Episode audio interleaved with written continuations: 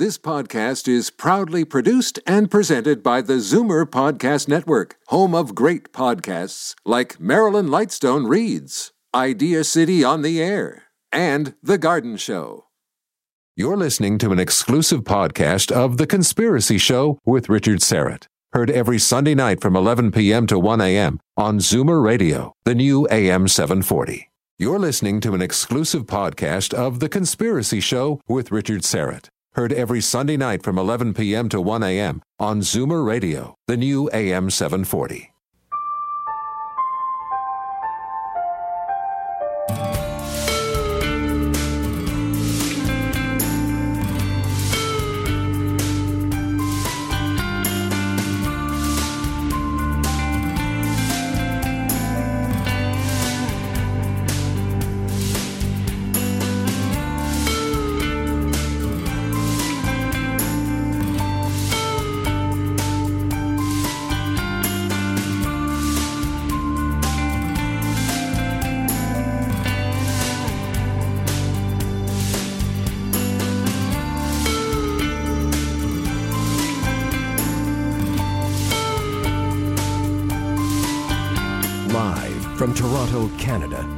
Conspiracy Show with Richard Syrett from Zoomer Radio, AM 740.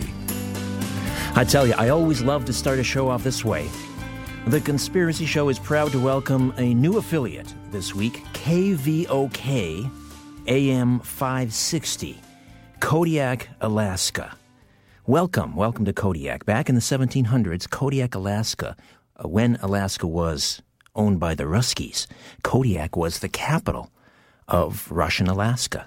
So they go a little bit of history woven into the proceedings here. KVOK AM 560 Kodiak, Alaska. Welcome aboard and thank you. And I look forward to hearing from uh, listeners up in uh, Kodiak uh, soon. I uh, heard from a very welcome phone call this afternoon. Uh, a gentleman left a voicemail um, message for me here at the radio station our flagship station here at AM 740 in Toronto. And uh, I had lost track of this individual. I, quite frankly, feared for his life. I thought he was swept away uh, during Sandy, Hurricane Sandy. He resides from Somerville, New Jersey. And uh, hadn't heard from him for several weeks after the the big storm in October. Then I received a letter from him uh, on End Times Press letterhead, saying that he was okay, but uh, his apartment building down in Somerville, and I'd been there, I'd visited uh, with Nils Hammerin, his apartment had been decimated by the storm. The roof was torn off, uh, walls caved in, and so forth. He was relocated. Uh, and then I didn't hear from him for a while. I read his letter on the air, tried to contact him, and months went by. It's now five months since Sandy. And uh, people were starting to email me, hearing rumors Nils and his wife have been taken to a FEMA camp. Nils is, you know, uh, where is he? Is he relocated to Central America? I, I, anyway, today I got a phone call. Uh, Nils is alive. He's well. He's back in his home in Somerville, New Jersey, and I'm hoping to hear from him a little bit later in the program. And we'll do that at uh, the bottom of the hour, as we say. Uh, we're going to open up the phone lines, and uh, we call this segment Ask Richard Anything. I've got a few uh, topic suggestions I'll throw out there. Uh, we can talk about uh, the, uh, the, the investiture of the new pope. We can talk about the uh, uh, the European economic crisis. What's happening here in North America? Are we heading towards a a complete economic collapse? As I unfortunately believe we are, uh, I think this recovery is total nonsense. however, the mainstream press just keeps shoveling and shoveling, and we keep buying and buying for some reason. Anyway, we'll get to that a little bit later. Those of you who listen to this program, I think, have a pretty good sense of where I stand politically. I am conservative. Uh, I don't, as a rule, I don't belong to any political party. I'm a, I'm a, I'm, I'm a, uh, a political atheist. I get a little sick and tired of always voting for the least, uh, you know, the, the, the less of the three evils, if you will. Up here in Canada, we have, you know, essentially a three party system. So pretty conservative. However, I have to tell you, I thought Hugo Chavez was a good guy. I thought he was exactly what Venezuela and what South America needed and what they need. And so I noted his passing with some sadness. I know he got uh, portrayed in a certain light in the uh, again in the mainstream media as a uh, a dangerous uh, as, as, a socialist as a as a uh, a supporter of terrorism. Of course, that, that anyone who, who challenges the status quo and the IMF is automatically seen as a friend of Al Qaeda and, and so forth. I don't believe that for a moment. Uh, but Hugo Chavez, a lot of speculation now swirling around that he didn't die of natural causes or he didn't die from cancer, that he may have in fact been poisoned. That from the president of um, Bolivia. And uh, so I thought, let's bring someone on who knew uh, who knew Hugo Chavez, who met Hugo Chavez and interviewed him uh, shortly after a, a, botched coup attempt back in 2002. And uh, I'm really delighted to have this gentleman on the program. He's been with us several times before. He's always welcome. I consider him to be maybe the last true investigative journalist working uh, anywhere in North America. Again, Greg Palast is an investigative journalist, writes a weekly column for Vice magazine. He also reports for the BBC and The Guardian, among others. You can read his reports at gregpalast.com. That's P A L A S T. He is the author of the New York Times bestsellers Billionaires and Ballot Bandits, The Best Democracy Money Can Buy, Armed Madhouse, and the highly acclaimed Vulture's Picnic He's best known in the United States for uncovering Katherine Harris's purge of black voters from Florida's voter rolls in 2000. Greg Palast, welcome to the Conspiracy Show. How are you? Great, Richard. Thanks for having me on. You uh, you were asked to, to go to to uh, Bolivia. Uh, I Venezuela, believe. Yeah. Ven- sorry, uh, Venezuela. Uh, Actually, Bolivia Venezuela. Uh, by the was it initially by the BBC in 2002 after this botched coup attempt? Take me back there. Set the table. What was happening in yeah. Venezuela in April yeah. of 2002? Well, actually, I knew Hugo Chavez pretty well, but I didn't know who the heck this guy was. Actually, at the beginning of 2002, when uh, this uh, dark little woman came up to me and said, "Hugo Chavez." President Chavez needs you in Caracas right now. I said, well, who the hell is that? I hate to admit it. Sorry, my, I'm a little cold here, a little bit of a flu. But the, um, you know, and uh, he said, there's going to be a coup d'etat. I said, aren't there lots of coup d'etats down in those places? And he says, he, they're going to undo all his work. I said, well, so why should I go? I mean, no one in uh, that listens to BBC or CBC, 92% of the people couldn't pick out Venezuela if it whacked them on the head on a map, right? And so, uh, but I listened, I studied up, and I said, "Oh my God, this this guy's doing something incredibly revolutionary and extraordinary, and I think they're going to have to kill him." And uh, so I said, "Get me down there," because I think his idea was that if if if there are cameras on, it's harder to, to kill someone when the cameras are rolling, right? And uh, but in uh, no one believed me, and then the uh, then he was kidnapped. Chavez was kidnapped by the head of the Chamber of Commerce, which uh, gives a new meaning to corporate takeover. I'll say. Uh, he was a guy named Carmona who was a U.S. oil company executive and got some some uh, old right wing uh, fruitcakes in the army to to grab Chavez, put him in a helicopter, and Chavez actually told me he thought he was he assumed like you know like they did in Chile and other places that when they veered out over the ocean that they were just going to you know send them for a swim from 2,000 feet up, and uh, but they didn't. They landed him on an island and put uh, told some young uh, uh, kids who were like Chavez, black and Indian, and uh, he was the first black president of uh, Venezuela and uh, they put these kids in charge. And so, as far as they were concerned, he was one of theirs. So they handed him his. Uh, so one of the sol- uh, guards handed him a cell phone said, "Make a call." So uh, he called Fidel Castro. Then he called his daughter. Then he called the head of the Air Force, and uh, and uh, that's how he. Uh, got out, and then of course about a quarter million people came roaring out of the mountains, out of the poor uh, um, rancheros. Favelas, yeah, they call them ranchos, and um, and uh, you know marched on the presidential palace. There's a huge public uprising, and uh, by the time I got to Venezuela, he was back in his office. There's bullet holes all over the place, but he was back in his office. That's pretty unprecedented. That's pretty unprecedented for, for some. Yeah. Once they're put in the hole like that, for them to come back. But he got tipped off, didn't he? By was it one of yeah. his ministers of? Uh... Oh yeah. Well, excuse me originally the coup was supposed to go off on March 15, uh, like a 11 years ago this week. And um, what happened was uh, um, the uh, the uh, coup leaders got cold feet. So Bush sent down a new ambassador that week to kick some butt and say, "Get going."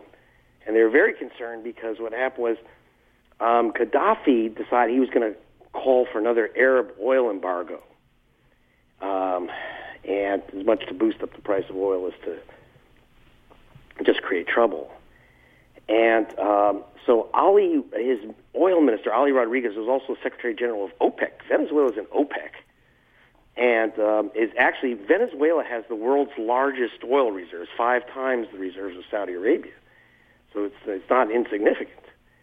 And not as you know, not as pumping as much yet, but uh, it's it's all there. And it's not the light crude; it it, it no, takes a little more to go to extract. Yeah, crude. And so what happens?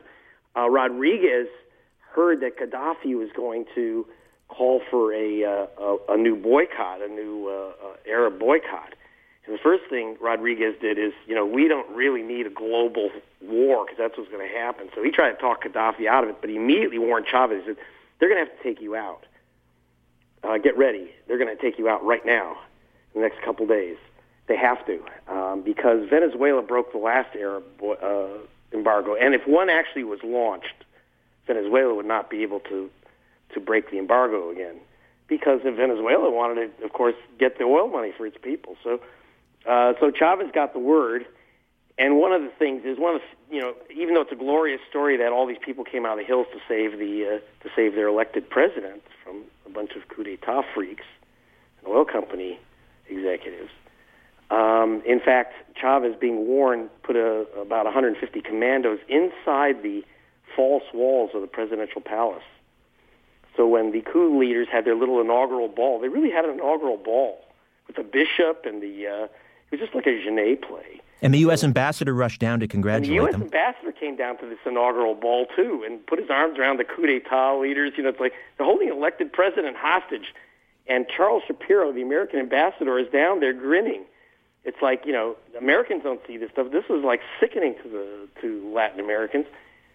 So when uh, so the head of the Air Force said, "We'll either bomb you into rubble, or the the people will massacre you, or um, though we might not wait, we might just open, just uh, knock on the on the walls, and uh, you'll be greeted by guys with uh, some assault rifles and say hello."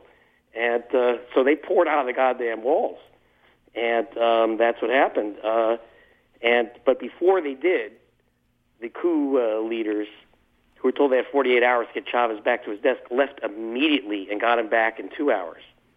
Um, so he was, uh, you know, just two days in captivity.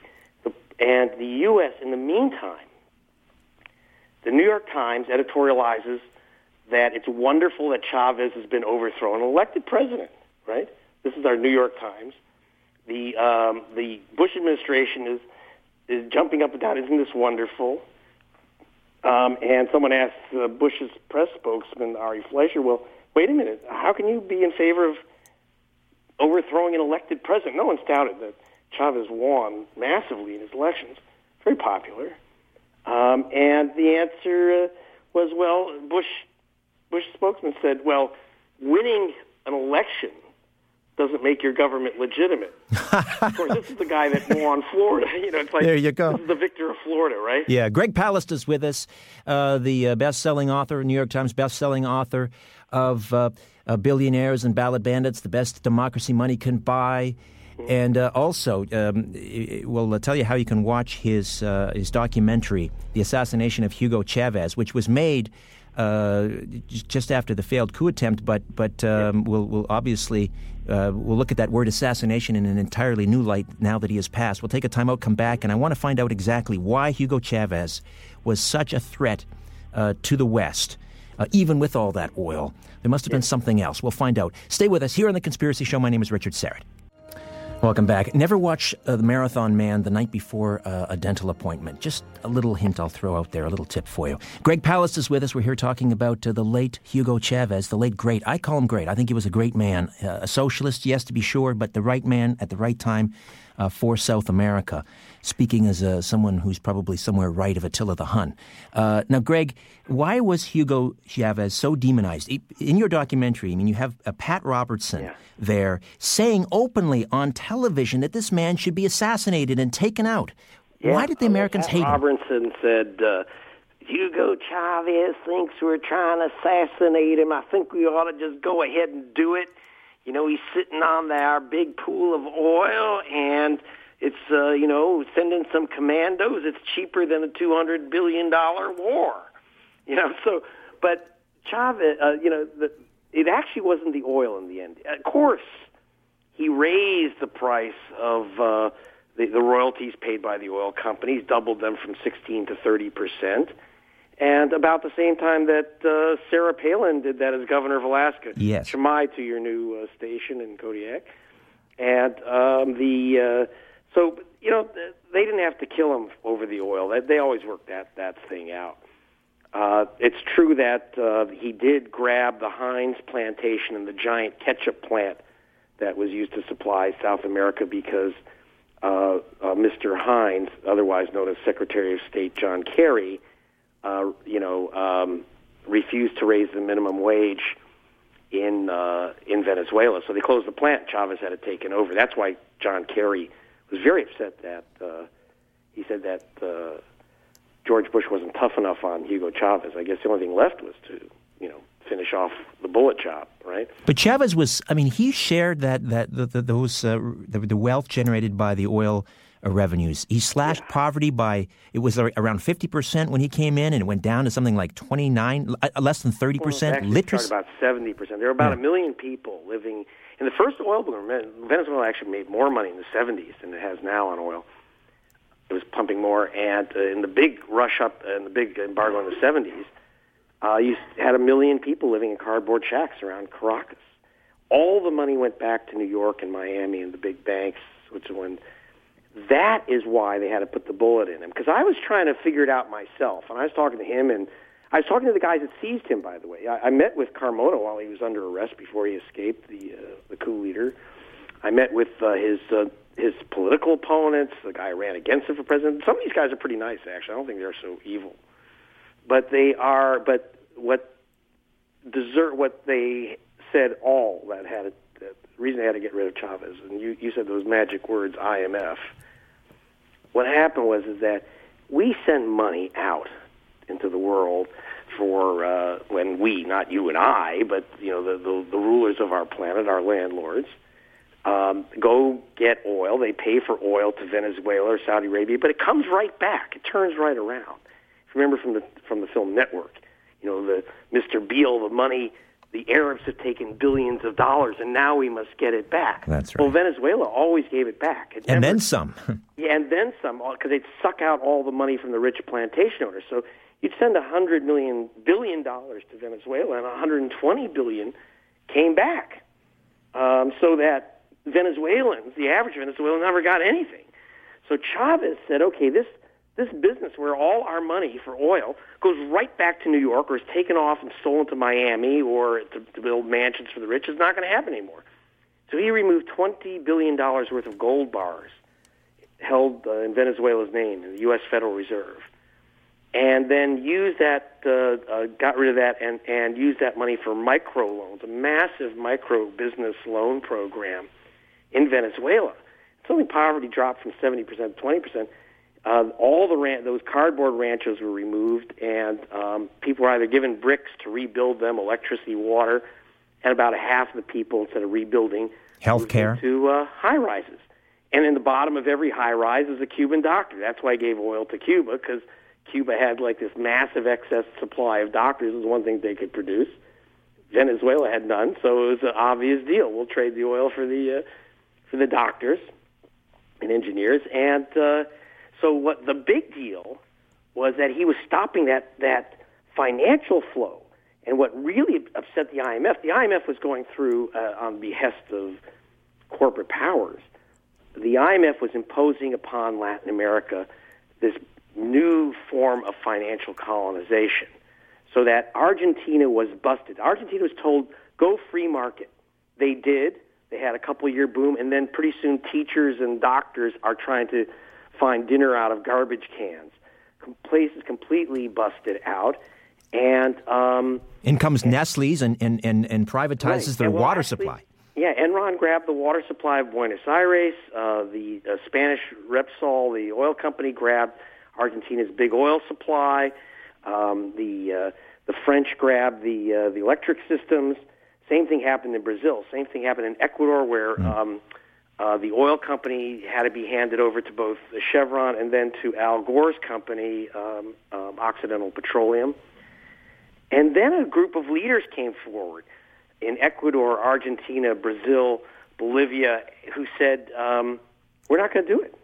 You know, they and we're going to default. We're not going to pay these usurious charges because the money was going out, and they were the money of the countries was being put in the U.S. Federal Reserve and at the World Bank at at one and two percent interest.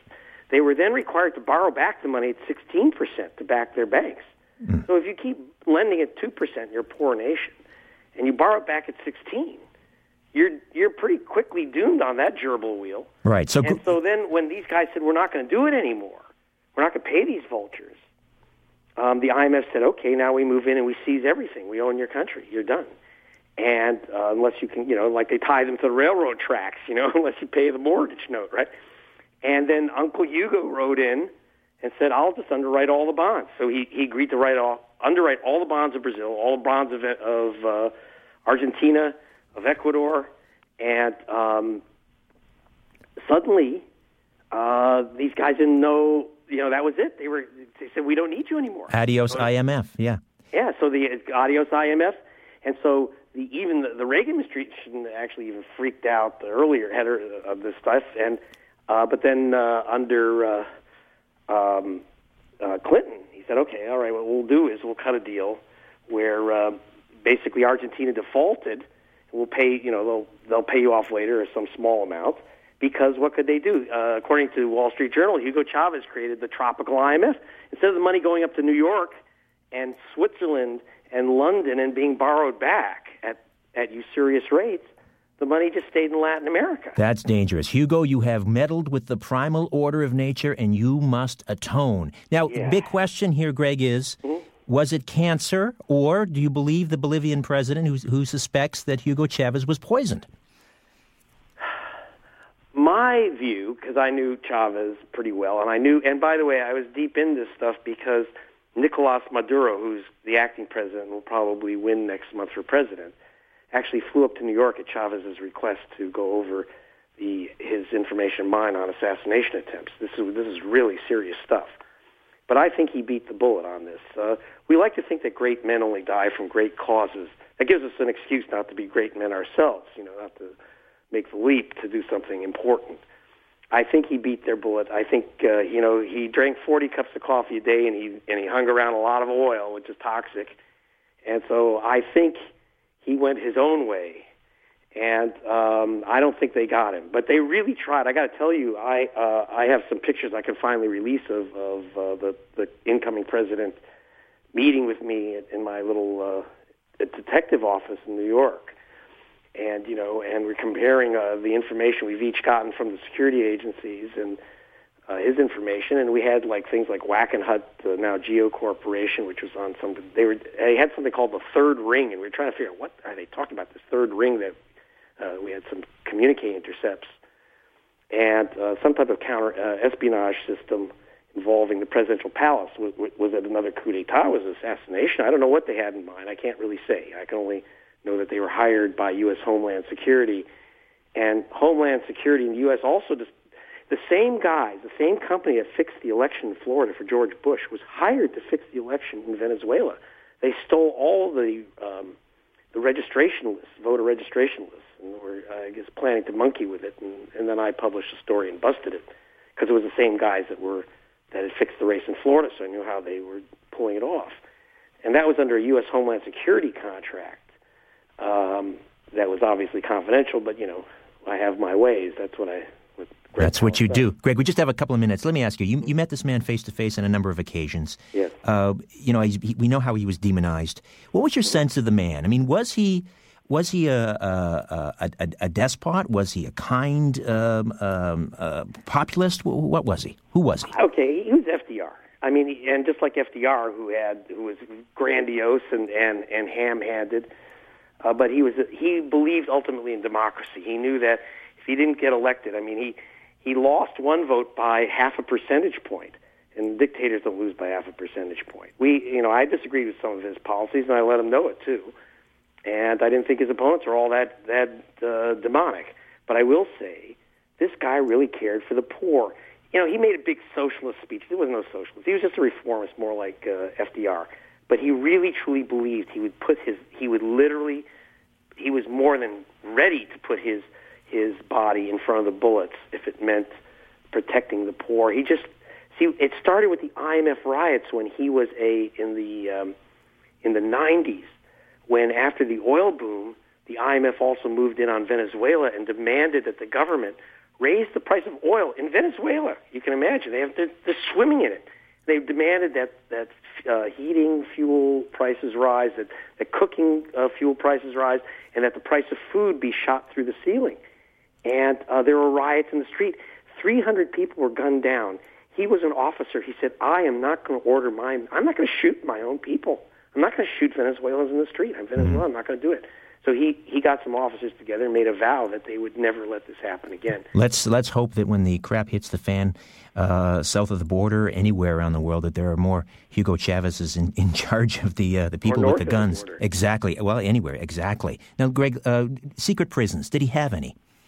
No. Uh, there's no Guantanamo. There's no sorry, you know, private Manning for in prison. According to the opposition, there are 11, he has he was holding he's holding 11 political prisoners. But those include, you do have to understand, people who killed people during the attempted coup d'etat. And, and if you shoot someone trying to overthrow the government, I think you can pretty much expect to end up in prison. He could have been he could have um, uh, been a great friend of the Americans. He offered to sell them oil at a very stable price, fifty dollars a barrel. Yeah, he cut a deal with Clinton, and then he tried through me. and I said, "Look, I'm just a journalist. I can only I can pass public messages, but I'm not a he wanted to cut a deal. He cut a deal with Bill Clinton, and Bush wouldn't accept it. You know why Bush wouldn't accept it? Bush wanted the price of oil to go through the ceiling. You know what? Chavez, Chavez needed a stable price. He didn't care if it was high or low. He just needed a stable price so he could move this heavy oil. Like long term. Remember, yeah. he's competing against the Koch brothers. See, the Koch brothers have this huge refinery. They're his number one customer on the uh, Texas uh, Gulf Coast. That's why they're trying to bring in the Canadian XL pipeline from Alberta, because that oil from Alberta, from burning up your tar sands, will go it goes straight down to the uh, Flint Hills refinery on the Gulf Coast to uh, replace uh, the oil from Venezuela. Because Canadian, you guys give it away cheap, man. Mm-hmm. I mean, you know, it's filthy oil, but you give it away real thirty-three dollars a barrel cheaper than Venezuelan oil it will replace. Now that's worth about two billion a year to the Koch brothers. That that's what the XL pipeline business is all about. It's a, it's it's not like anyone's run out of oil at the Gulf Coast refineries. It's just that they don't want to pay the Venezuelan price because they cannot use American oil. American oil is too light for those refineries. So, with, uh, looking forward, uh, Venezuela, are you hopeful that uh, the the new guy in charge is going to be is going to be able to continue with Chavez's program and his and and, and, and enshrine his legacy? I think even if the opposition wins, which is unlikely, uh, but even if the opposition, it's not going to change. People in Latin America have finally figured out that they're quite rich, that they've got a lot of oil and minerals, and you know, Canadian mining companies have been the big mineral takers, and they finally figured out, hey, well, how come we're, how come this money's just sucking up north?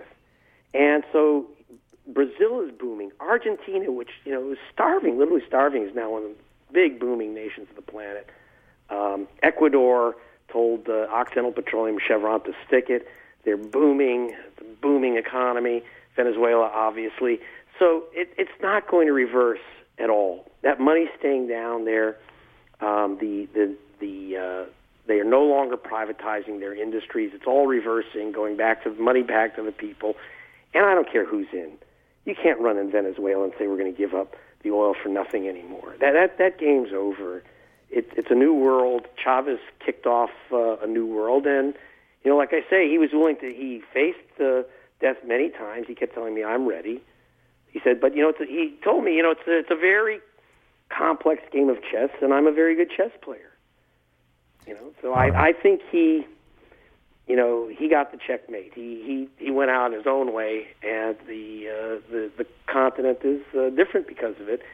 And he really tried to reach out by selling oil, by the way, to Alaska and and and in the poor in New York, Texas, Cleveland, Boston, at a cheap price to community groups, so that he could bypass the oil companies, hoping to have some type of direct trade with uh, North America on oil instead of going through the oil companies and you know and the State Department. But you know that that's that's another step for another person. Well, And- you know, anyone who can uh, tell the IMF to go take a flying leap is uh, uh, is to be enshrined. Uh, Greg, where can people watch your documentary, "The Assassination of Hugo well, Chavez"? we're we're making it. My foundation, I have a not-for-profit foundation, has agreed to make it the BBC film, "The Assassination of Hugo Chavez," available uh, without charge. It's like 24 minutes long. Just go to gregpalast.com, G-R-E-G, P-A-L-A-S-T.com, gregpalast.com, and really, it's uh, download for the next couple, next week or so. All right. I've linked up to your site on my homepage at richardsyrett.com. The people can just click on your name. Greg, always a pleasure. You know you have an open invitation on the show anytime. Thank you. You really uh, allow the real stuff to come out, and I really appreciate it. Greg Palast, thank you. Bye. Open lines when we come back, The Conspiracy Show. Welcome back, friends. Now until the top of the hour. Ask Richard anything. That's what I'd like to call this segment. Open lines, if you will. I have a number of topic uh, suggestions I'd like to throw out there. Um, but, you know, there's so much going on in the world. Let's face it, right now, the world is on fire.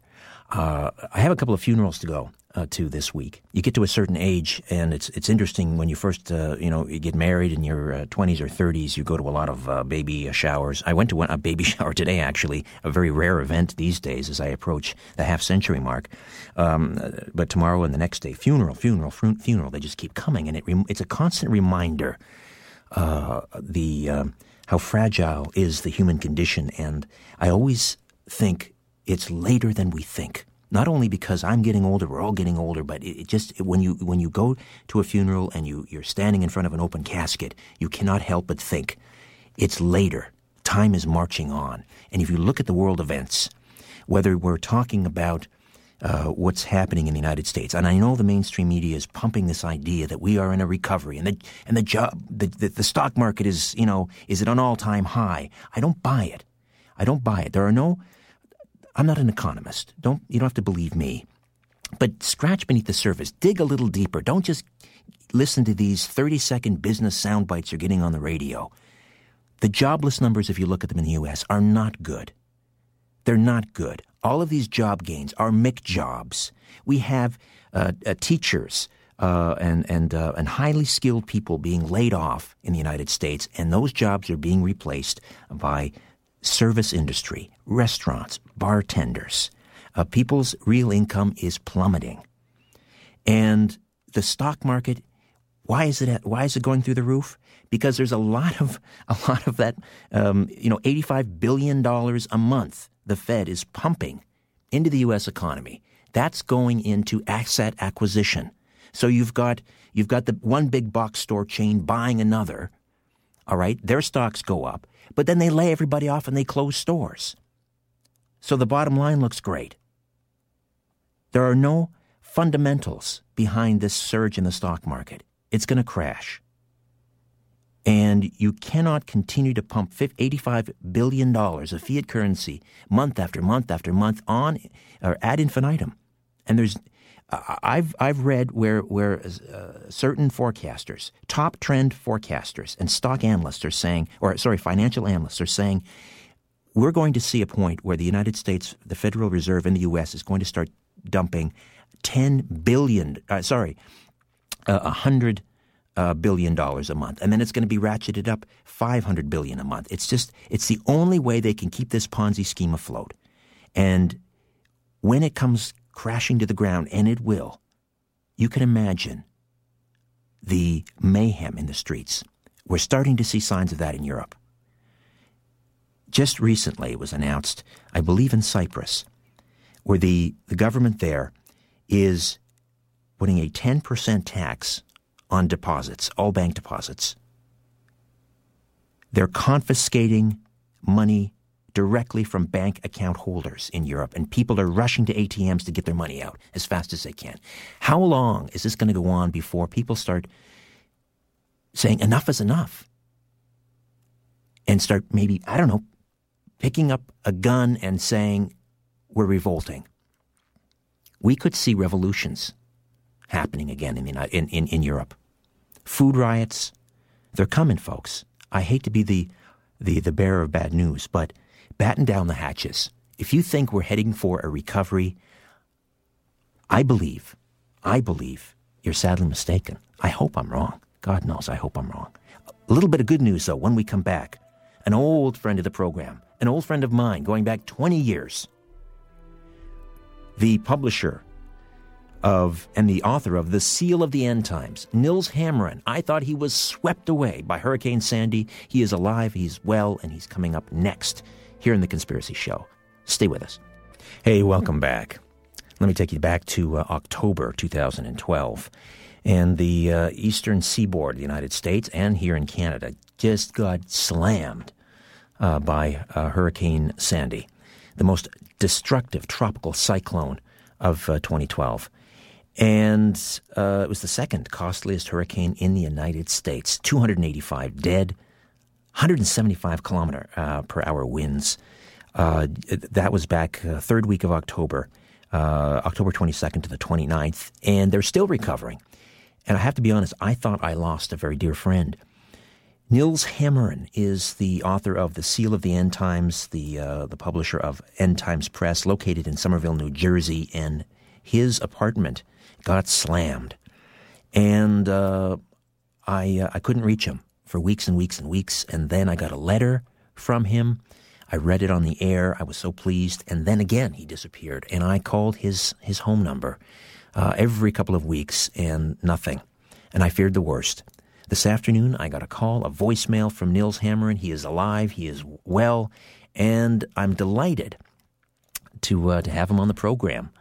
Nils Hammerin, how are you, my friend? Richard, I knew if I disappeared, you would miss me. Indeed, I uh, I tell you, I was worried, and I started to receive emails. Nils, I even received an email from someone uh, who apparently heard on another radio station somewhere in the United States that you and, and your lovely bride had been taken to a FEMA camp. The rumors were flying out there. Nils, take me back to October uh, 2012. You're in your apartment in, in Somerville, New Jersey. What happened? It was really a frightening night, uh, Richard. We had been warned Sandy was coming. Uh, we were told it was going to take a right angle turn when it got just to the southern part of New Jersey and would head directly west. And for most hurricanes, this is completely crazy. Here's a storm that's a thousand miles across, and it's going to take a right angle turn and hit New Jersey. Uh, everybody figured, you know, this is a little bit in error. There's going to be uh, a modification, you know, and, this, and the weather department is going to turn out to be wrong. But they were dang right on. They were bang on.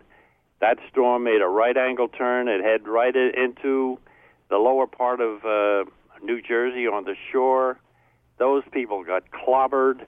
Uh, people around Staten Island, which is a little bit higher up, maybe 50 miles from where the uh, center of the storm went ashore, New York Bay, all that was getting a huge rise in the tide. And water actually went into the subway system. Right. What about you in Somerville? What happened at your place? What happened here was that we were getting a normal storm. Winds were very severe. Every once in a while, the winds would build up and would uh, bend the windows, and the glass in the frames was like bending, but nothing happened. Then all of a sudden, we began feeling a, a same a strange sound that kept coming back. Uh, about every minute, it would start making a humming sound in the the uh, window frames and so forth, the screening, and then it got more loud and more loud, and finally there was a shock an actual shock that shook this building, and this building is actually made of uh, brick and cement. It's been here a hundred years.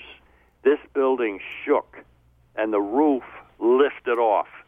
As the roof lifted off, uh, the TV wire that we have coming from an antenna on the roof began pulling a booster that was sitting on the floor in our apartment. It pulled it up into the wall, and then the wire snapped.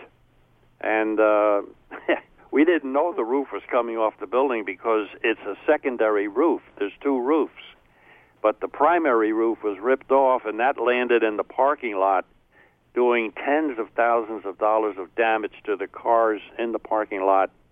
And then uh, we began having water pouring in here. We, we were running looking for barrels, buckets, anything we could to catch the water. Because once water gets into an apartment building like this, it does extensive damage. And uh, that went on for all night. Water was pouring in. We couldn't stop it. Uh, finally, the storms uh, let up, and the the rain uh, slowed down coming in. Although Somerville only got about four inches of rain, it seemed that it was raining all night. Uh, to make a long story short, we eventually were inspected by the state of New Jersey. Our particular apartment was very, very badly hit, and we were ordered out of the apartment. And uh, we had only days to get everything together. We have the remains of a business here for many years, uh, all kinds of parts for uh, assemblies that we make. Uh, that sort of thing. The records from businesses going back, you know, 20 years, addresses of people, letters, all kinds of personal correspondence thrown into boxes. We wound up with 66 boxes of things from the business and from personal uh, living. Let me just remind folks uh, Nils Hammerin is joining us from End Times Press. This is the first time I've been able to speak to, to Nils since last October uh, when his uh, apartment building was devastated by Hurricane Sandy, and I quite frankly feared for the worst. Now, I got a letter from you. When was that? Around Christmas time? It was around December, I seem to recall. Several months after. I hadn't heard from you. I kept trying to call. And then I tell you, I was so happy to get this letter, knowing that you were okay. Where were you at that point when you wrote the letter? Well, you believe, uh, I believe too, that big corporations have no heart. But what happened to us was really uh, something that you uh, should broadcast in a church. We had a company that owned our apartment called Oxford Realty Group in New Jersey. They're huge. They're a nameless group of people. You never meet anybody that owns it. It's so huge. They seem to own whole whole villages. They found out that we were in trouble in our apartment, and they supplied us with another place to go immediately paid for the moving and covered all kinds of costs. They were so friendly and so helpful. I could not believe it. Uh, we could do no wrong. They got us out of here and they helped us in every way they could. They supplied us with a beautiful, much larger apartment, uh, which actually was on ground level. And uh, when we looked out the, the window in the morning, when we got there, there were deer in the backyard. So now you're back in your new your your uh, your old place that's been rebuilt. Is that correct? That's all completely rebuilt. Okay. We're in it now. I'm talking to you from a phone that's in my old office. Uh, however, our electric systems are really a mess. Uh, the computer doesn't work. Uh, most phones don't work. Uh, our fax is down. The only line that works is the line we're on right now. And strangely, for a while, we would receive calls on this phone, but we could not call out. We couldn't even get a um, a dial tone. Well, Nils, it's great to uh, to be in contact with you again. I'm so relieved to know that you and Beth are are okay. And uh, let's uh, let's plan on doing another show. People have been emailing me uh, for months saying, "Where's Nils Hammerin? Is he okay?" Uh, and uh, so here you are. And um, Richard, Great to there have is a back. lot to talk about. We should get a show together because there are things I want to tell the people. They have to know these things, and uh, it, things are changing. Things are happening. Oh, tell me about it. Let me very quickly. Uh, the investiture of uh, the new pope, uh, Pope Francis, the first Jesuit, uh, named after supposedly Fr- uh, Francis of Assisi, who founded the Jesuit order. Now, according to papal prophecy uh, of Saint Malachi, the this pope is supposed to be the last pope before we usher in the end times. What, what, what is your take on that? Very quickly. My uh, feeling about it is it's possible we have uh, something there that we have to think about with Argentina. Their association with the SS troops of Germany. That is a long story and it's very complex. We could get into it, get some of the details. People don't know half of what happened in Argentina at the end of World War II. We'll do that, Nils. It's a date. Say hello to Beth, and I'm so so pleased to be speaking with you and knowing that you're safe and sound. Yeah, it's a nice uh, pleasure to talk to you and hear your voice there, Richard. All right, Nils. Stay well. Bye bye. Nils Hammerin, End Times Press. Okay, do we have time for, uh, is it Dave and the Beaches? Or Dave, the beach, I should say. They're very particular about how we describe that neighborhood here in Toronto. The beach. Dave, welcome. Hello. Hi How there. are you? I'm well, thank you. Um, first, I just wanted to call in because uh, I listen to your show um, when I can, and um, tonight's show about Venezuela. Um, just kind of uh, a rebuff. I've been to Brazil, I've been to Argentina, and I've been to Peru, and I've also been to Venezuela. Um, Chavez was not a good person for for the country of Venezuela for many reasons. I quite I don't agree with anything that that fellow said. Um, he he may have done some good for the poor, but he did enormous damage to the country. Um, I've never seen such poverty in my life as in Venezuela. There is no infrastructure.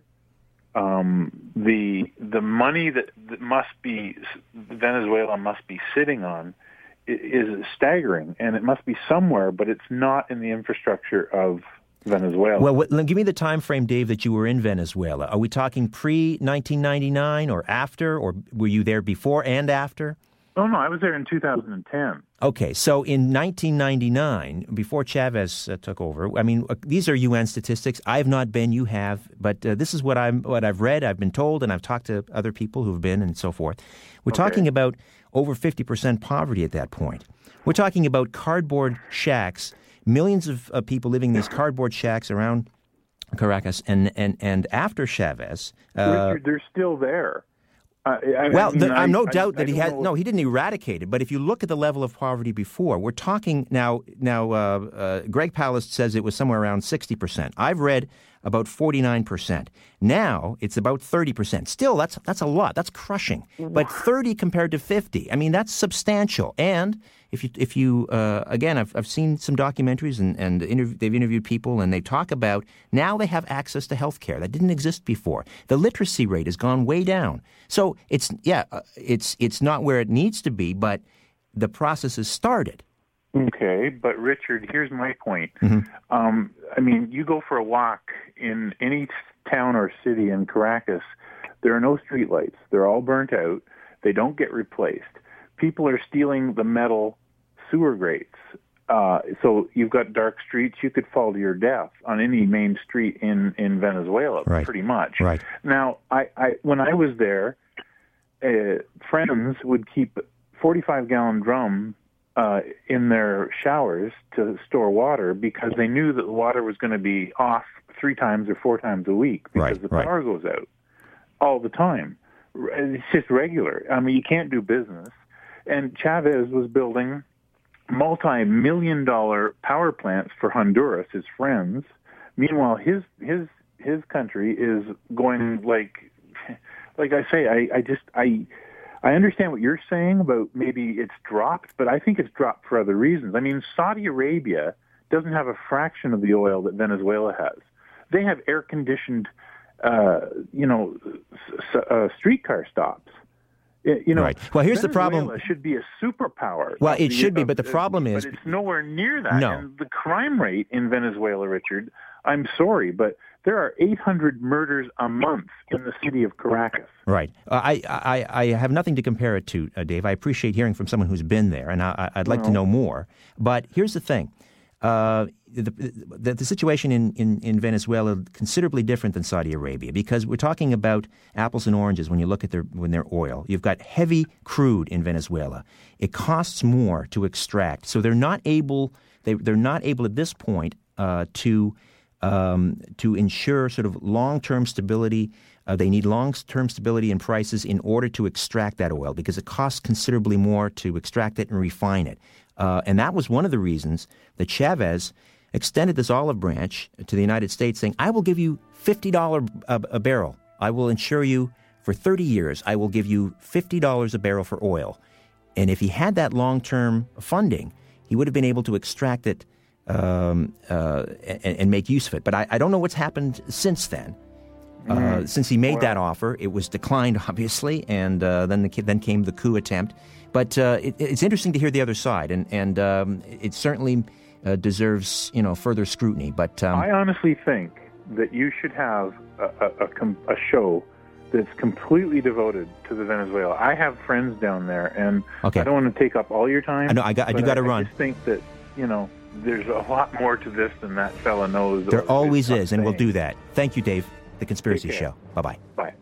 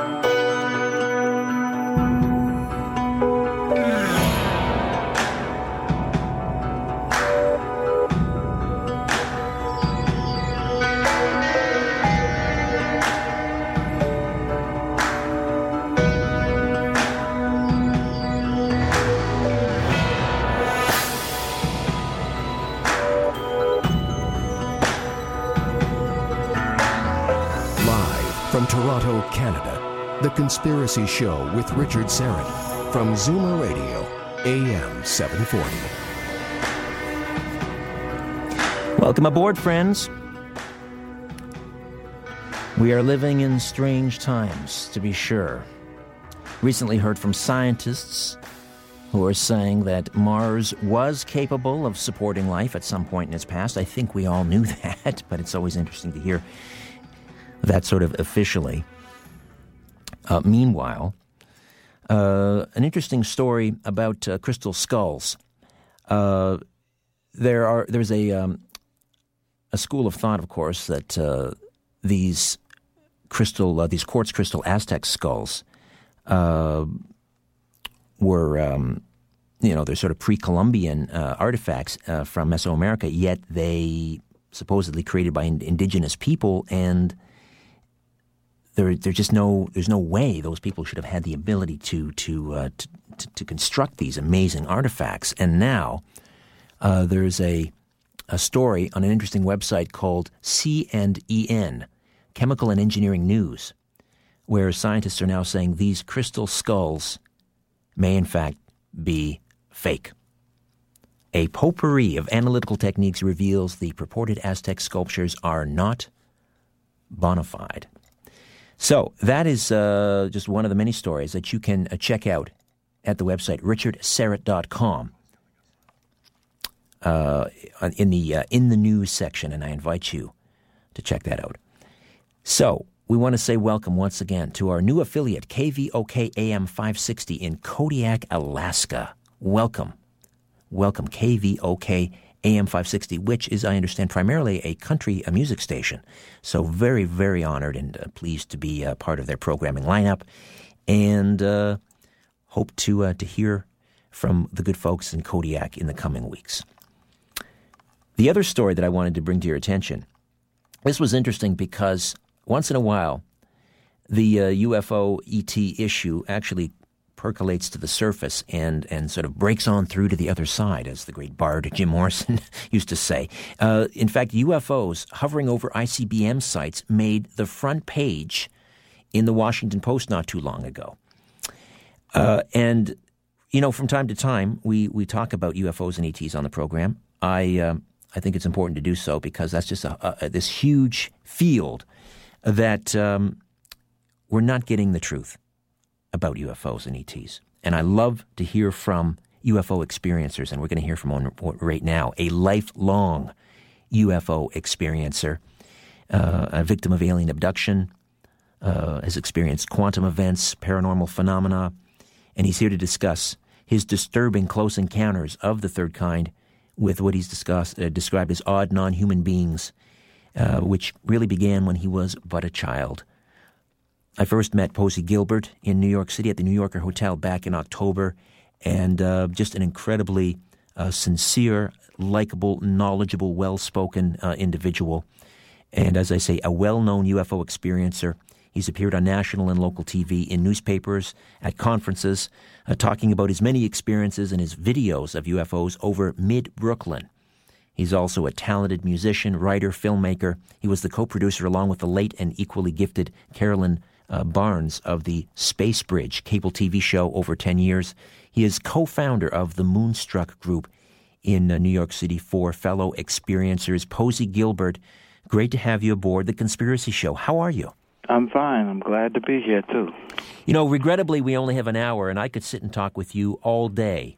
That's uh, no problem. So let's um, let's just take me back to your to your childhood and uh, you know give me sort of the Reader's Digest version. Your first encounter with uh, ETs. Okay, well, I can go back to when I was two years old, and um, I'm 62 now. And um, basically, it began there when I really noticed something was wrong. Um, it, to put it quickly, um, was a fight between me and my older sister. She wanted to see some teen program. I wanted to see, to see some cartoons. I lost the battle, of course, and she was watching her her uh, teen, you know, teen dance show. And I went over to the window and I was making as much noise as I could to disturb her. All of a sudden, from a clear night sky, started falling a turquoise snow. At least it looked like snow, but it was glowing and as it fell on the windowsill, it disappeared. And I just thought it was beautiful, so I called him, uh, my sister Teresa. That's my older sister, my older brother Chuck. Oh, come look, look, look! It's pretty, it's pretty. Chuck takes a look at it and says, "Oh no, they're coming back." And at that instant, I looked at the sky, and even then, t- at two years old, I was wondering why I was looking at the sky. At that moment, Chuck just lost his mind and started screaming, they're coming back. I turned to my sister and asked her, who's coming back? And she went pale as a ghost, just started grabbing Chuck and shaking him. And he couldn't come out of it. That moment, she ran upstairs to get my mother, who was upstairs paying our, our daytime base, babysitter, and brought him back, brought her back down. But by the time they came back down, this stuff stopped falling. Soon as it stopped falling, Chuck came out of it. Now, that was so long ago, I began to think maybe that was just a dream that I had. I was led by, well, I'll say by a lady, a voice, a woman's voice, to a bookstore in my 30s. She said, Go in there, there's something for you. I go into the store, there's all these expensive books. I don't have like a $100 to spend on a table book. As I'm walking out, there's a little box next to the door and it says Fate Magazines. 50 cent. I said, well, this must be it. And I open it up and it opens up to a page that says Fall of the Blue Snow. Whoa. So I take a quick look at it and I see that it says in 1953 there was a fall of a glowing blue snow. And immediately I paid my little fifty cent and went and read the article. That was in Brooklyn, the the falling snow. You were in Brooklyn at the time. In, I'm originally was I'm originally from the Bronx. Okay, the Bronx. Okay. And at that moment, I said, then that wasn't a dream. So I called up my brother, and I asked, I said, um, Chuck, do you remember the time that that blue snow began to fall? And his answer was, you remember that? You were just a baby then. I said, yeah, but it was real. He says, yes, it was real. And I said, well, who's coming back? He went silent. And all he would ever do when I asked that is he would go silent, and then he'd make this funny little grin and make a shrug. So then I started, that's when I knew that, okay, if that was real, there's a whole lot of other little things that I thought were dreams as I was growing up. Okay, my so mother taught us they were dreams, but I later, my, and when I was in my 40s, my mother had, had later confessed that she saw the same entities that I saw growing up. So take me from uh, from the age of two to your next sort of vivid memory of okay, an, of an encounter. Vivid memory is this is a daytime encounter. I'm cutting it short. All right. Um, I was six years old. I know I was six because I started school at seven. I was at home with my younger brother Ralph. He's a, you know my Irish twin.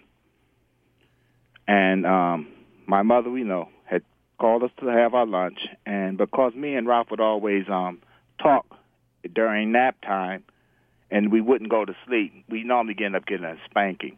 She didn't like to do this, so she separated us. I finished my lunch first.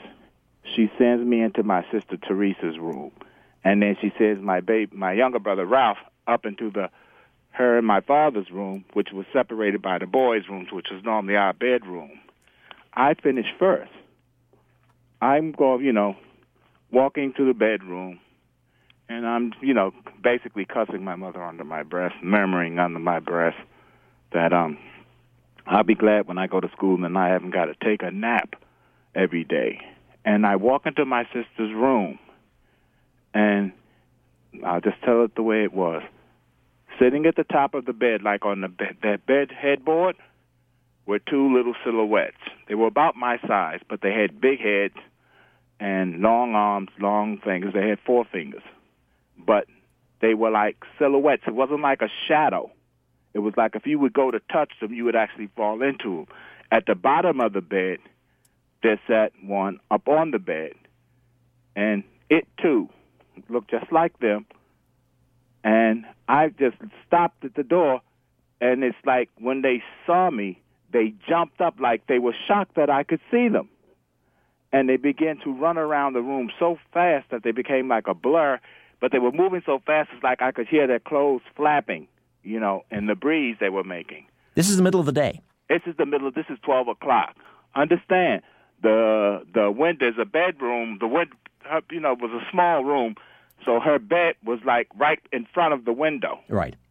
and the window shade was up, and there was golden sunshine, new Thai sunshine coming through the window, and they converged on the window, and the window makes a noise like shoo. It goes completely black, like a silhouette, like I'm looking at a black uh, rectangle Right.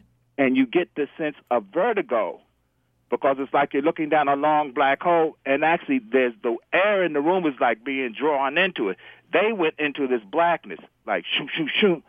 And i grabbed hold to the bed because i thought i was going to be sucked in.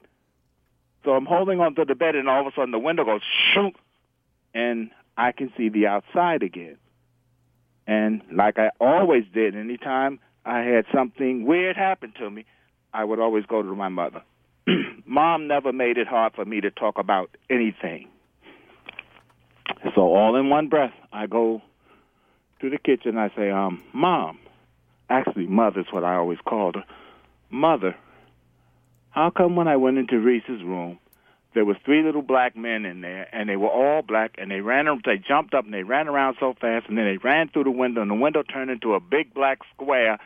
I said square because I didn't know the difference between the rectangle. A big black square, and they were sucking the air in the room, and I thought I was going to go into the window, so I grabbed the bed, and then all of a sudden the the black rec, the black square disappeared, and then everything was normal again. My mother just looks at me and says, um, "That's nice. Don't tell your father; he'll think you're crazy. Go into your room and go to bed." Now, my room, the thing about the way the house was arranged, all my from the kitchen to the, my sister's room, all the windows faced directly east. But because there was an air shaft there and there was a factory next door, a factory roof next door, um, my window faced to the southeast. Okay, Posey, I got to take a timeout. Hang on. Okay. We'll come back and we'll continue. Lifetime experiencer of UFOs, alien abductions, quantum events, and paranormal phenomena. Musician, Posey Gilbert, here on The Conspiracy Show. Stay with us. And I'll get back to my conversation with lifetime UFO experiencer uh, Posey Gilbert in just a second. Just a heads up what's coming up on The Conspiracy Show in the coming week. Ron Patton the uh, editor publisher of Paranoia magazine will be here. I met uh, Ron for the first time uh, down at a UFO conference in, in Phoenix, and um, a big fan of the magazine. Wanted to get him on the show, and uh, we'll do that next week. And also Russell Targ. Uh, this is uh, the um, I guess the co-founder of the um, the Stanford University uh, uh, paranormal studies. They studied remote viewing and psychic abilities at Stanford. Uh, this is the guy that started it all, uh, the remote viewing program at Stanford University, and he's got a new book out called The Reality of ESP. Russell Targ will also be here next week. The, fo- the following week, uh, a special one-hour um, uh, commemorative of the or commemoration of the assassination of Dr. Martin Luther King. Some might some might call it the state execution of Dr. King, and uh, w- uh, William Francis Pepper who uh, was the last lawyer for James Earl Ray, will be with us. He was also the one that launched the civil trial in Memphis, which exonerated James Earl Ray. And also part of that uh, program will be former Congresswoman Cynthia McKinney. Uh, that's uh, coming up in two weeks' time. Following that, one of the great trend forecasters of all time, Gerald Celente, will be with us. Um, coming up as well, Joseph Farrell, and uh, we'll talk crop circles with Patty Greer. So if you want to stay abreast of the program, richardsyrett.com, S-Y-R-E-T-T.com. Say hello at Richard Syrett. Posey Gilbert, uh, lifelong UFO experiencer. It seems like, Posey, before we get back to your story, your whole family has been, uh, need, can I use the word targeted? Uh, it's been in the family line. It goes all the way. It go like they would have all the stories that like my father's side of the family they were Cherokee. My mother's side of the family they were Germans. all right. You know, my grandfather was German. My mother, my grandmother was black. My grand, my grandfather from my father's side was actually African. He was a, actually brought over as a slave, and his wife was pure Cherokee. and they all had stories. They all had these stories, and they but they called them hints and um, spirits and demons. But you used to call them window. the same things. You used to call them window peepers. I remember when I met Yes. you in New York. You didn't even you didn't want to go by the window. You still have a, a problem going by a window, sitting by a window. Yes, I do. I can understand why, Posey. Um, even during the day, even like I say, if you see my home, um, there's no way you can look in from the outside, Now, uh, even in the daytime. okay, take me back to the to when you were six and you just had this encounter with these three. Uh, These black. three well, little- My mother gave them the name Quick Shadows. That's what she would call them. Quick Shadows. Everybody knows them. Some people call them Shadow People now, but Right. my mother called them Quick Shadows. They're, you've probably seen them yourself. You'll see something move out of the corner of your eye, yes, and then when you turn, it's gone. That's why she calls them Quick Shadows. yes. But if you see them in the blackness, she calls them Gray Shadows Okay. because they're a little bit faintly gray, grayer than the background. what leads you to believe that these were not just interdimensional beings; these were Well, extraterrestrials? see, I, that's what I say. I don't necessarily say that they're ex, exo, um, extraterrestrials. okay. I call them exodimensionals, and because we can't really tell, because even if they're extraterrestrial, they're using dimensional doors to get here. They're not flying through all of that space. No, that is I've a problem. seen actually up in the Bronx, in the company of 50 other people, we saw a portal open in a clear night sky to reveal another sky that had a lighter sky than our sky. And out of that sky came a huge, what looked like a moon, which danced around and then expanded. That same sighting, we also saw this, what I call a plasma craft. Back then, I didn't know what to call it because it looked like a cloud with right angles. But you can actually see this cloud because somebody photographed it. It was photographed from the Skylab above the Earth. When we saw it, it was down low to the earth. Had you have you ever been taken aboard a craft? Okay, yes, and I say yes and no because my mother. See, what you got to understand is my mother constantly told me that they were dreams. She was protecting you. Yes. Only when I was 40 did she finally explain that she saw these same things and had the same kinds of experiences. What was that like when she finally, and we'll get back to the craft in a second here, but what was that like when you were 40 and she finally sat you down and said, Posey, you weren't dreaming these things. These things happened. How, how did that affect you? I got mad as hell. I said, "Why? If you knew that I wasn't, I wasn't dreaming. Why didn't you tell? Why did you tell me it was a dream?" And her explanation was, "I have a little boy in the room that's crying and won't go to sleep because he says there's the devil's under his bed. What am I going to do? Walk in there and tell you, yes, the devil's under your bed. Now go to sleep." Right, right. Makes sense. I couldn't say any more to that. No. No. And she had been taught the same way by my grandmother. Don't talk about it. And she didn't even know that her sisters were experiencing it until her grandmother, until basically she was talking about me to one of my one of my aunts. Um, she, you know, like my grandmother never would go to sleep with a light out. She always had the radio on. When they got TVs, she always had the TVs on when my mother came to visit me and I was living by myself, she noticed the same thing. And when she was going back to Virginia, she stopped off at her sister's house in Washington. And, you know, she had a small home, so she had to sleep in the same bed with her. And she tells my mother, I'm sorry, Maddie, but I don't ever sleep with the lights off and with the TV off. And my mother just flippantly, because that's the way she was about it, says, "Oh, are you like Butch? That's my nickname. Are you like Butch? You see them little men too?" And my aunt looked at it and says, "Butch sees them also," and she just broke down and started telling my mother about how she would see him. And when she told, as they call it, um, Sam, that was my grandmother's name. When I told Sam about it, she said for me to shut up and don't ever mention it to anybody but her.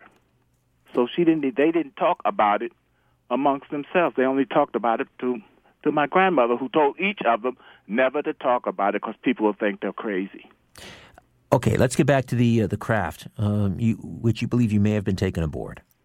Okay, that was, I believe, to have been a, a mass abduction because um, it took it took place over two nights, and again, I thought it was a dream because that's the way I was raised.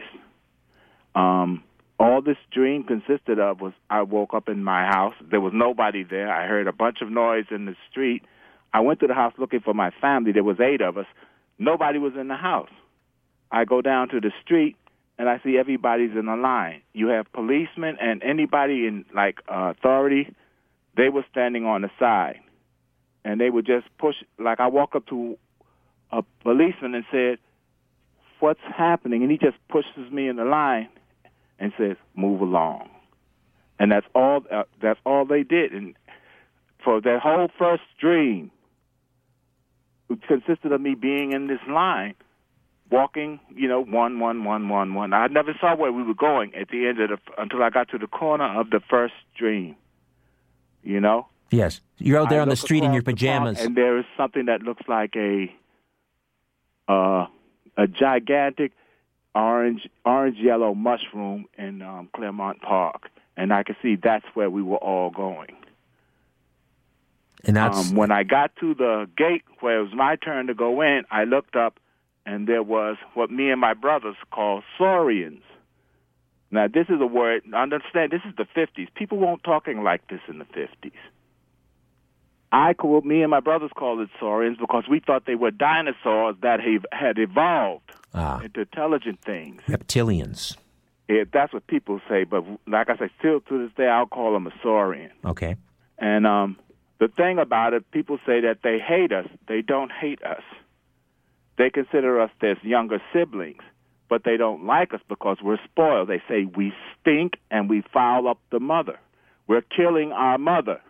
That's what they don't like, what we're doing to the earth, because they're from here too. So me being my little fresh self, I told them, "You better not be here tomorrow, because when when uh, Air Force sees you, they're going to blow you up." And he looks at me and he says, "We'll just simply shift into another dimension where they can't see us, but we can see you." And that's where that dream ended. The next night, now if it was just a dream, dreams don't begin like this. From the next night, I'm right there again, and he pushes me and says, "Move along." And I step onto this big craft. And as I walk into it, it's even bigger on the inside than it is on the outside. And I remember I'm put on, I don't know how I got there. I'm suddenly put on a table. I'm completely naked. And it's like uh plastic. It's not it's cold, but it's not like it's not like metal cold. It's like plastic, hard plastic. But if you try to move, it's like you're stuck to a magnet. And across from me, there's a white young man. Now, my parents approved. I never saw my mother or my father naked that I can remember. They never talked about sex. That's not something you'll learn it when you grow up. That's the way they were. That's the 50s. That's the that's it. Well, also they're from the country, and that was the way they were down there, strict. Right, right. Well, I'm looking over at this guy, and not to be crude, I'm seeing how swollen his dimensions are, and I'm shocked that first of all we can get like that, but this guy had red hair. It was the only first time I ever saw a real person with real red hair, but I didn't know that we had red had hair down there, and if ah. that would be red too. Right. And he was yelling at them because they were, you know, moving things over him, and, he, and they was yelling at him. He says, "He's just a baby. Leave him alone." And then he tells me, he says, "Whatever you do, fight them. Don't ever get into him." Because he was like me. Seemed like everybody else was just under this this mode where they you just did what they said. He could talk to them. And he was telling me to fight them, fight them, fight them. Don't speak to them. Don't give them any answers. Don't tell them anything. And like they're moving between us, and like one comes between me, and I'm I'm sorry, I'm curious. I said, "Is everybody here?" Because I wanted to know where my parents were, and they said, "All the people on the west side of the Grand of the um, Third Avenue Express. That's a used to be an old subway system, elevated subway system through going through the Bronx. Come to Claremont Park. All on to the east of that, go to Crotona Park. Okay. I, you know, then I asked, why is your ship so funny? Because I say, he says, what you like? What do you mean funny? And I guess he didn't understand my term, but I said, why is it bigger on the inside than it is on the outside? And he laughed. He says, oh, this is not a ship. He says, we make an envelope between the dimensions and we travel in that. When you see it, you call it a ship, but it's not a ship. It's an envelope. Now, how were they communicating with you, Posey? Telepathically? Were they actually. Well, see, the thing of it is, I just remember I would ask the question, and I know the thing was big because I couldn't see its face. And thank God I didn't. I probably would have died. You know, but it was like it was answering me. But it was big. It was very tall. You know, and I don't think it was like, it wasn't like the little gray guys. I think it was one of the mantises because normally the mantises are in the control of the little guys. And it was, it was just very, anything I asked it, it was just, it kind of thought I was funny in a way because of my, I was so, you know, I was, rather than being scared, I was just asking so many questions. And uh, so you're, what were you on? Sort of an examination table? What were they doing Yes. to you? What did they do now to you? the trick of it is, like I got to see the trick of the way. Uh, the way I have to do it so that I know that it wasn't a dream. Let's jump 30 years into the future, right? I'm like 36 years old. I finally met the space group about abductions and all of this, and I met some people that used to live in the Bronx. And one of the young ladies, she lived on the east side, and they were just talking about their experiences we hadn't mentioned anything about it. She was just she was just you know like the way the group was. You'd come in and you'd tell your experience, and people would listen. Right. This is the Moonstruck group. Now this is the space group, which the Moonstruck group evolved out of. Okay. And the moons, this group actually came from Whitley Strieber's group, the um, communion group. Yes. Well, this young lady comes in and she talks about this thing that happened to her in the Bronx. She used to talk about how these little black things would come down through the from the roof and come into the bedroom and get her. And she once started talking about there was something in the it's a, it's a lake in Crotona Park called Indian Lake, and there's a rock there. What everybody wonders about this big rock is somebody carved, it's a boulder, but somebody carved steps into it. But why do you need to step on a boulder that's not going anywhere? Right. Well, she says when they got, she was climbing up this boulder, there was a big yellow building. Hmm. And she described it the same color as I saw the mushroom. And she was taken into that. Same year? And then there was another one, like I had a band, and, you know, we were talking about our background, and I always talk about my phenomena. And I asked him, I said, you ever have any really strange dreams? I didn't tell him what I was hinting at. He says, yeah, well, I used to live up there by Crotona Park. I said, what? Crotona? I said, oh, you ever have any strange dreams about that? He says, yes, I was running from this huge, and he describes this yellow, same yellow, bulldozer that was chasing after. I said, well, what happened? He says, I don't know. I think it caught me.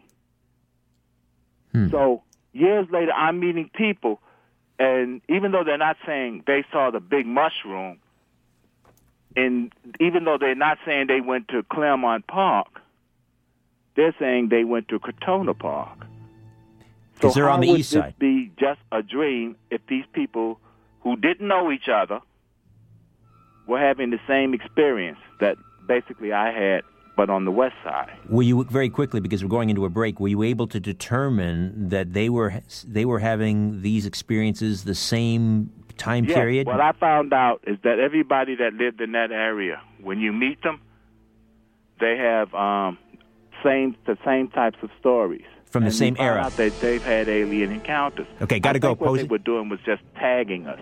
Posey will be right knew back. That was going to break apart. Okay, we'll be right so back. They could follow us. We'll be right back. Posey Gilbert stays with us. He's a well known UFO experiencer, a lifetime experiencer who has appeared on national and local TV and newspapers, conferences, talking about his many experiences and his videos of UFOs over mid Brooklyn. He's a talented musician, writer, filmmaker, was the co producer along with the late and equally gifted Carolyn Barnes of the Space Bridge cable TV show over 10 years, and he is the co founder of the Moonstruck Group in the city of New York for experiencers. Uh, uh, Posey, so you were saying just before the break that uh, you believe what they were doing, these uh, entities were tagging you. Yes, because um, when I ended up leaving the Bronx, basically, I don't know if you knew about it up there, but back in the Reagan days, they were talking about how bad the South Bronx had de- deteriorated, which it had. Basically, it looked like a war, bombed-out war zone. Sure, we remember the Fort Apache, the Bronx movie with yeah, Paul that's Newman. where I'm from. Yeah, Fort Apache, okay.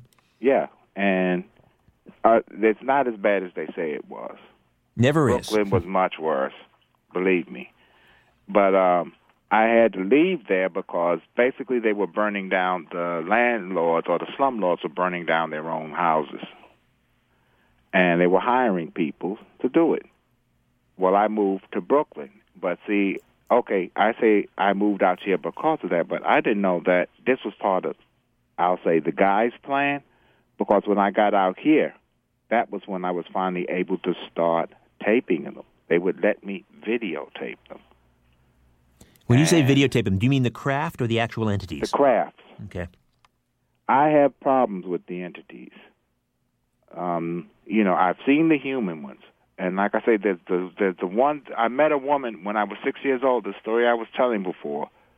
Um, when I went into that room and I was laying down, and the window was facing to the uh, southeast, I saw what me and my brother used to call the walking stick walk out on the roof in broad daylight. And I'm like, said, I'm like maybe a quarter of the block away from and I'm thinking to myself, don't she know that they'll kill her if they see her? And it's like she heard my thoughts, and she swivels her head toward me and looks looks right at me through the window from the rooftop that she's on, and says, "I'll just simply make them not look at me."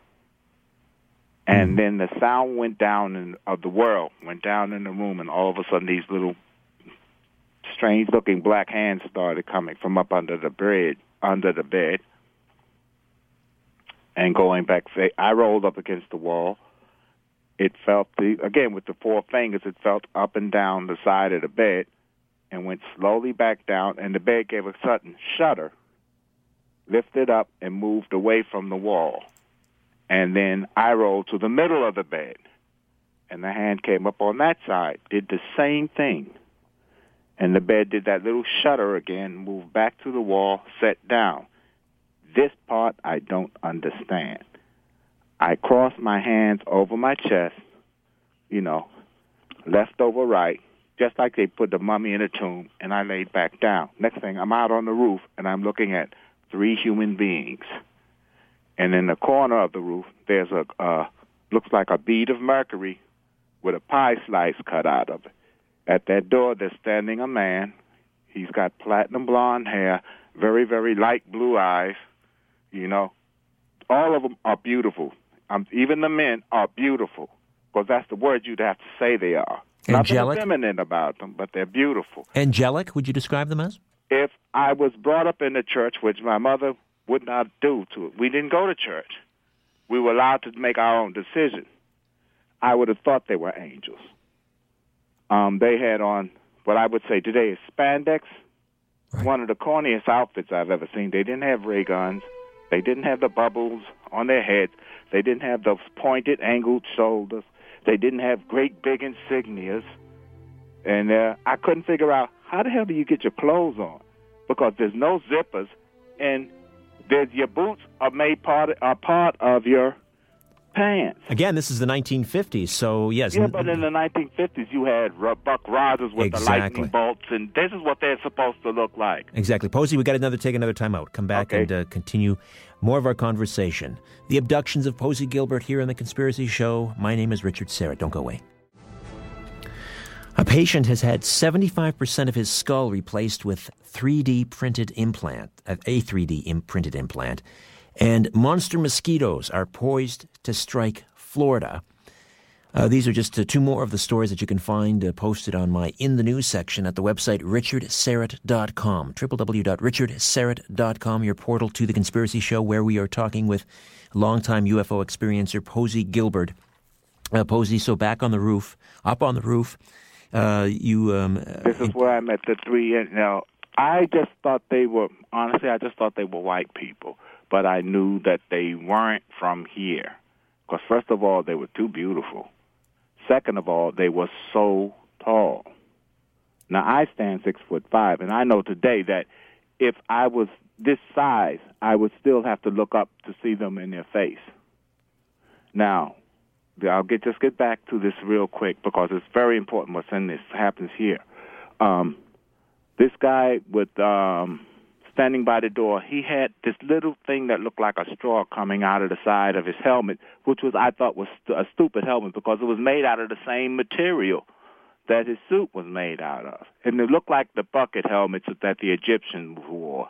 You know, like the Egyptian soldiers yes, wore. Yes, And I had no idea what that was. You know, today I know. You know, you see him on stage all the time, but that's what they had. He had something like he could hear through it and a. Uh, microphone to speak in, but it was a very antiquated Bluetooth, I guess you'd call it now. And now, right in front of me, there was another guy. He had on the same outfit, but I could see he had very, very, very blonde hair, almost gold, and extremely intensely blue eyes. You know? But he, again, was not the main one. All they, the men ever did was look at me, smile, and then they would be like watching. I guess they was looking to see if somebody was approaching. But in front of me, there was this woman. She's the only one that spoke. And she was just like the men, very, very muscular, but she did not look like a man. You know, you see these muscle ladies and they look like men. And when we get muscular, we get very squat like gorillas, but they were very tapered and tall, and they just, their movements were just graceful. And she was trying to talk to me but I wasn't paying, and it being a little boy from the 50s, who pays attention to an old woman? You know? Right. She's trying to talk to me, and I'm just looking at the guys with these stupid suits on. And she finally catches my attention by saying, this is the universal number. And she rolls this, her hands toward me, she has like, it looks like a lady's compact. That's what I first thought it was. But let me describe the woman. She didn't have a helmet on, but she had all of this long, long, long hair. It was like a reddish hair, but I've never seen humans with that kind of hair yet, with all these strange hair colors. Nothing like that. And her hair was so long, I would say it went to the back of her calves. And I'm looking at this and I'm wondering, is that real hair? And what would it feel like? But I wouldn't dare touch it, you know? Right. She had these intensely green eyes. Very large, too. That's another thing. But they weren't scary large. They were just large eyes, that's all. Very pretty. And she rolls her hand toward me, and that's when I noticed the difference between their hands and ours. Now, I don't know if it's that they have lower, um, they don't have any webbing between their fingers, or it's just that being because they're so so big, their joints are longer. You know? Right. But um, she has this disc, and it has a circle. It looks like a symbol inside con- three concentric circles. And she says, "This is the universal number. With it, you can see the future, the past, and the present. It can be changed. It can change any number, but it can't be changed by any number." Hmm. And then she says, by adjusting these, and she starts moving the. Then I see she can move those little.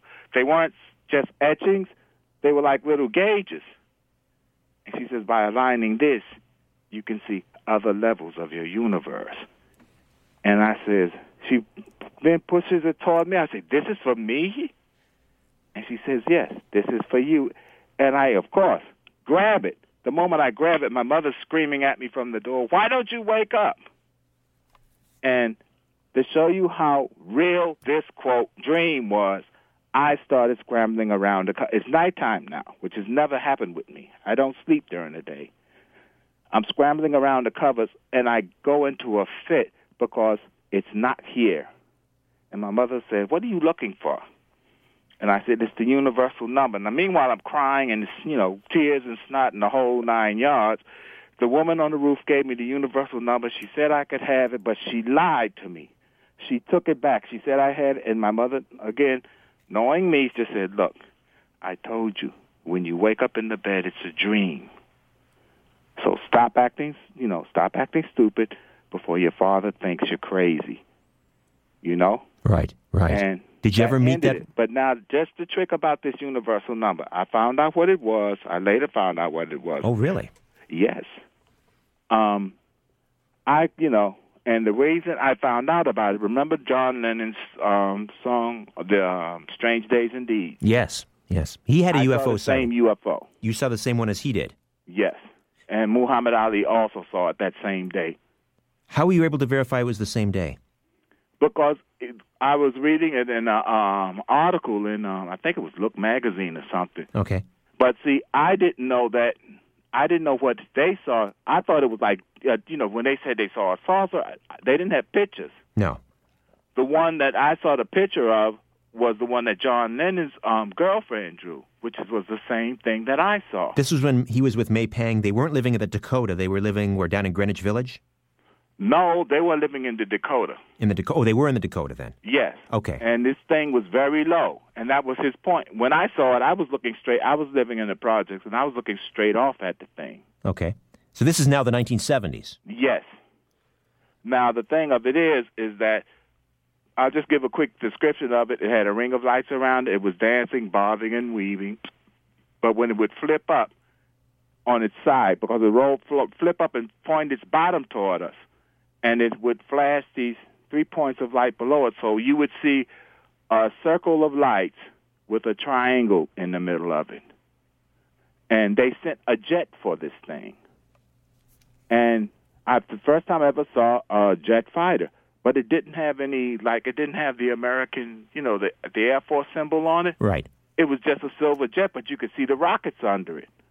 And this thing just suddenly stops and says, like, like it's waiting for it. Yeah, okay, well, let's see what you're going to do. And when it got close to it, it just flares up, and it looked like it stretched like a rubber, uh, like a luminous rubber band. And just shot off. Again, with my band now, I met a young lady who was in the, the other project. She saw it from a better angle. And she said to her, when the jet came to it, she just saw it disappear. But to us, we saw it flare up and turn into like a plasma that stretched Right, right. and shoot off. Okay. Okay, now the point of it is, again, I'm telling you this because there's, I was given signals and I didn't know what it was. But anyway, I go back to work that next day and I'm talking about it, and I said, "Did you see the uh, hear about the UFO?" Blah blah, and everybody laughed at me. And one guy who knew me, he knows I'm a logical guy. He says, "Posey, think about it. You can't just come in and say you saw a flying saucer and expect people to believe. You got to have proof." And it was while he had said that, you know, I worked at the Federal Reserve, and I was, I was at that time I was a currency um, destroyer, and I was doing my work, and I'm thinking about what he said, and I said, yeah, proof, but you, they never leave you with any proof. What about that stupid universal number? You know, she said that I could have it, then she took it away, and then I started thinking about what she had said. This is the universal number. It can change any number, but it can't be changed by any number. What the hell is that? I dealt with that number every day, point oh. Point Depending on where you pin, put it, it changes the value of whatever you put it next to, but itself, you can't, it never changes. Ah, right, right, right. Okay, and I said, oh, well, coincidence. What was the other? Oh, well, that you can see the future and the past and the present. Well, yeah, how does that prove anything? And then I thought again, wait a minute. Well, where I'm sitting at in time, I can remember a past, and I can perceive there is something of a future. So where am I sitting in the, where am I situated in time? Point O. But because time is changing, there is no real such point in time that time is ever still. Therefore, time does not exist.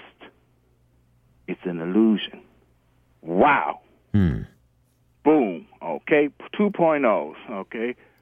What was that third one? Oh, by adjusting these levels, by adjusting these, when she was moving the little gauges, Yes. you can see any level, other levels of the universe. I said, well, that's no way in the world that you can ever prove that nonsense because you haven't got the little unit to adjust anything. And then I thought about it. I said, wait a minute.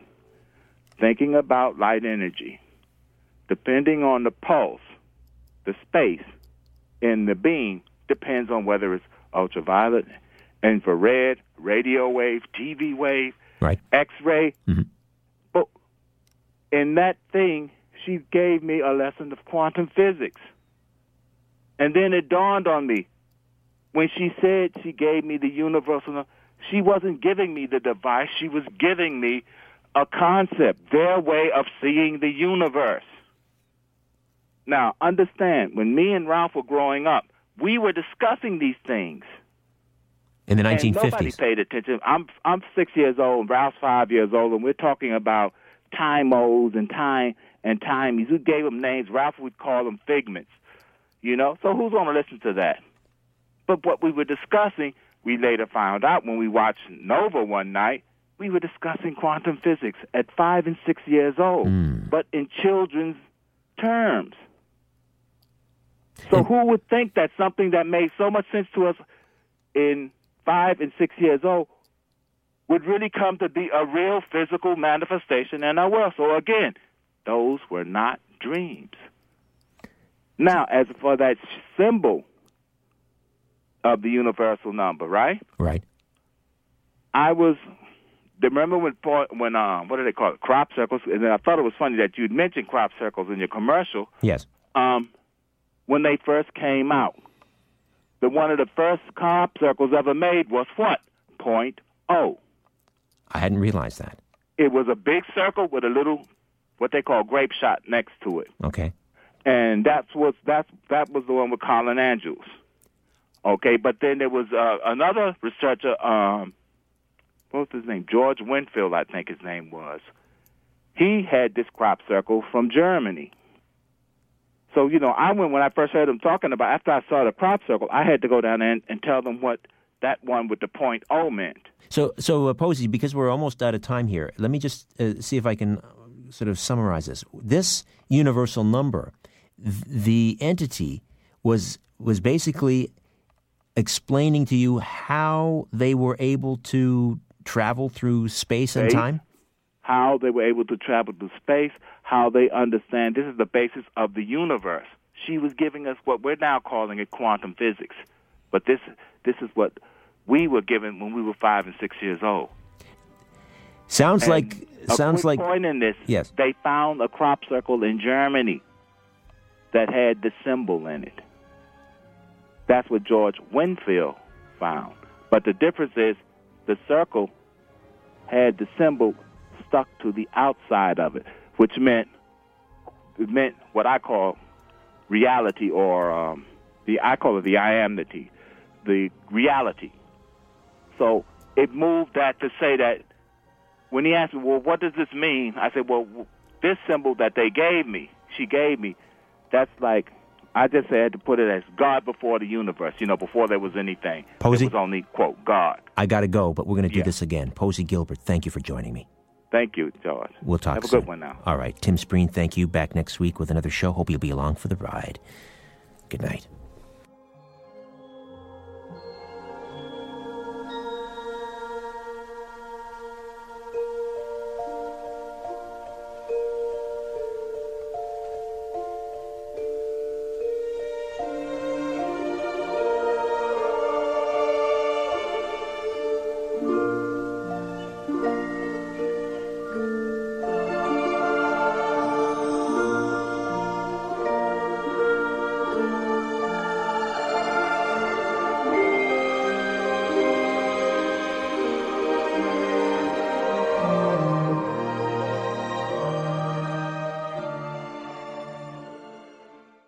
Podcast is proudly produced and presented by the Zoomer Podcast Network, home of great podcasts like Marilyn Lightstone Reads, Idea City on the Air, and The Garden Show.